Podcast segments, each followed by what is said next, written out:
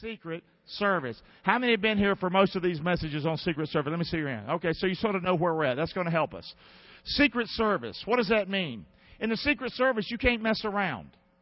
You're guarding the president or other dignitaries that need your protection. You can't screw up. Doing the right thing the right way. It's interesting. That's way Jesus said our service should be to Him. It should be done the right way. Do the right thing and do it the right way.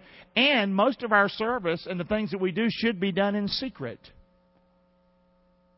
Without tooting our horn. That's what He said. Don't let the left hand know what the right hand's doing. Look how much I give. I mean, give with this hand and wave and tell everybody how much you give with this hand. Look at me! Jesus says, man, this is making me sick. All right? Matthew chapter 6. So let's look at it. Push me, buddy. It's on you now, Raj.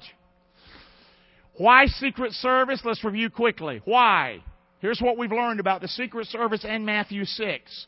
Number one, to protect and secure the true love, of, the, the, the, true message of God's love. To protect and secure that message.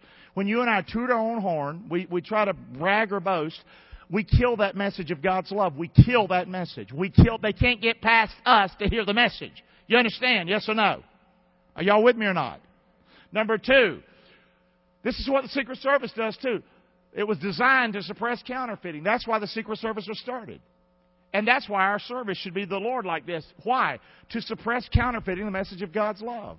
When we put ourselves out there and it's about us, somehow we point to us, we're giving a message that is counterfeited. All right? Like, like if you put your picture on a dollar bill and go give it to the cashier, she probably ain't going to take it. But we put our picture all the time on the gospel and on the message of Christ, on Christianity. And we think it's about us. I'm going to tell you something right now. The people aren't buying it, and they're not taking it.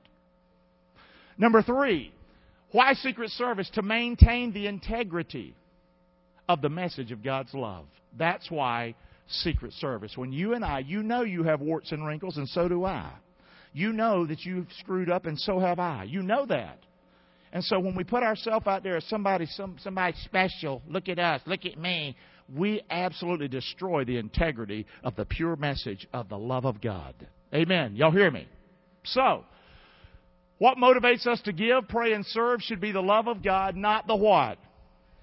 This is what we've learned. Number two, how I am motivated comes from my what? And my motives come from where? From my heart, deep down inside me, my will, my emotions, where I live. And number three, say this all with me. Motives matter to God, but wait a minute, motives also matter to who? Because people were created in the image of God. So we're trying to share the story of Christ, our testimony, how we love others, etc. But if we're doing it in a way where our motives are not right, the people can see it and they can read it and it is, a, it is a big negative. And that's why a lot of people don't go to church today because the church is full of blank. Hypocrites. That's what they say. Number one answer. Well, you know what? It is true. Church is full of hypocrites. Because we do struggle with this. Yes or no? Amen. You ever struggle with putting yourself before the Lord sometimes? Yes or no? Amen? Yeah, we struggle with that. This is something we need to really hit head on. Now, God's light is bright. We've learned that, and it's going to expose the crack of my motives. God's light. So, let's move fast now, Raj. That took about four minutes. Here we go. That's normally 15 right there, so we're doing pretty good. This is what I've called this last part of Matthew 6 that we're going to look at. Then next week we'll have Palm Sunday and Easter Sunday. Our message will be on Jesus and the cross and His suffering and Good Friday will be coming. All that'll be happening. Amen. We're going to finish this one up today quickly. Wish I had more time on it, but it's fine. I call this last part of this teaching of Jesus. Say it with me. One more time. I call it what? Photo shoot. Let's go, buddy. Push. Matthew 6, Jesus speaking. We've done verses 1 through 15. Moreover, when you fast, say fast. I've also included this word serve in this passage right here. When you serve, or when you fast, or when you do service for the Lord. But when you fast, he says, be not as the who? Well, look at that. The world knows more about the Bible than you think they do. So when you fast, Don't be as the hypocrites of a sad countenance, for they disfigure their faces, which is hilarious, that they may appear unto men to fast. Verily I say unto you, say it with me. Paid in full. Paid in full. You fast and you want other people to know you fast? Paid in full. Forget the heavenly reward. You got your earthly reward, and that's all you're getting. We've already established that in this passage. But now when you fast, anoint your head, wash your hair, wash your face, comb your hair, quit looking like you're about to die. Plain English. That you don't appear unto men to fast, but unto the Father which is in what? In what? And thy Father which sees in what? Will do what? He'll reward you openly. God will bless you for secret service. Are you hearing the message or not? Because I might not make it. We'll see how far we get. What is fasting? Well, fasting is typically abstaining from food for a period of time to draw closer to the Lord. I don't care what you've been taught or what people say fasting is. That's what fasting is. You understand? Abstaining from what? Food for a period of time to draw closer to the Lord. Fasting was not designed as a method to lose weight. No, a lot of people do that. They they doing fasting, so they try to sort of they sort of try to piggyback the thing. You know, I'm getting closer to Jesus, and you losing weight. You know, they sort of do the both. You know what I'm saying? It really wasn't designed to do that. Number two, here's what the church is really going hook, line, and sinker. They use fasting today. The church teaches this on Christian TV all the time so you can get special things from God. You want that new car, that new house, that new Cadillac. That special someone in your life. Fast. And God will give it to you. Guess what? Did you know fasting wasn't designed to do that? Yes or no? Did you see any of that in the scripture? Say. No. Fasting is designed for one thing, guys. It is for us to abstain from food for a while to get closer to Jesus. Not to get our wish list fulfilled. Amen? Now, if you fast, there's a good chance you'll lose weight. If you fast, there's probably there might be a good chance that you're going to get your priorities straight, and you might find you got more money at the end of the month than you used to have. Amen or oh me?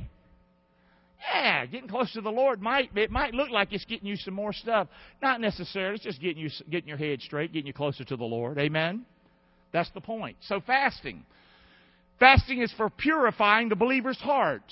That's what it's for. So how foolish it is for us to try to fast and I think serve period. You know, and do it do it in a way so other people look at it. Look, I'm fasting. And they would make themselves all pasty. They'd actually put on makeup like like flour on their face look half dead.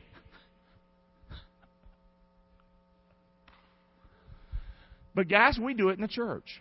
We do it in the church. We don't put the makeup on our face and all that kind of mess. But you know what we do? We whine about our service for the Lord.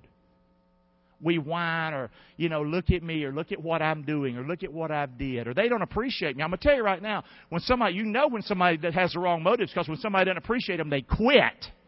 Yes or no? Yes or no? They quit. Well, I guess you were doing it for the praise of men. Yes or no?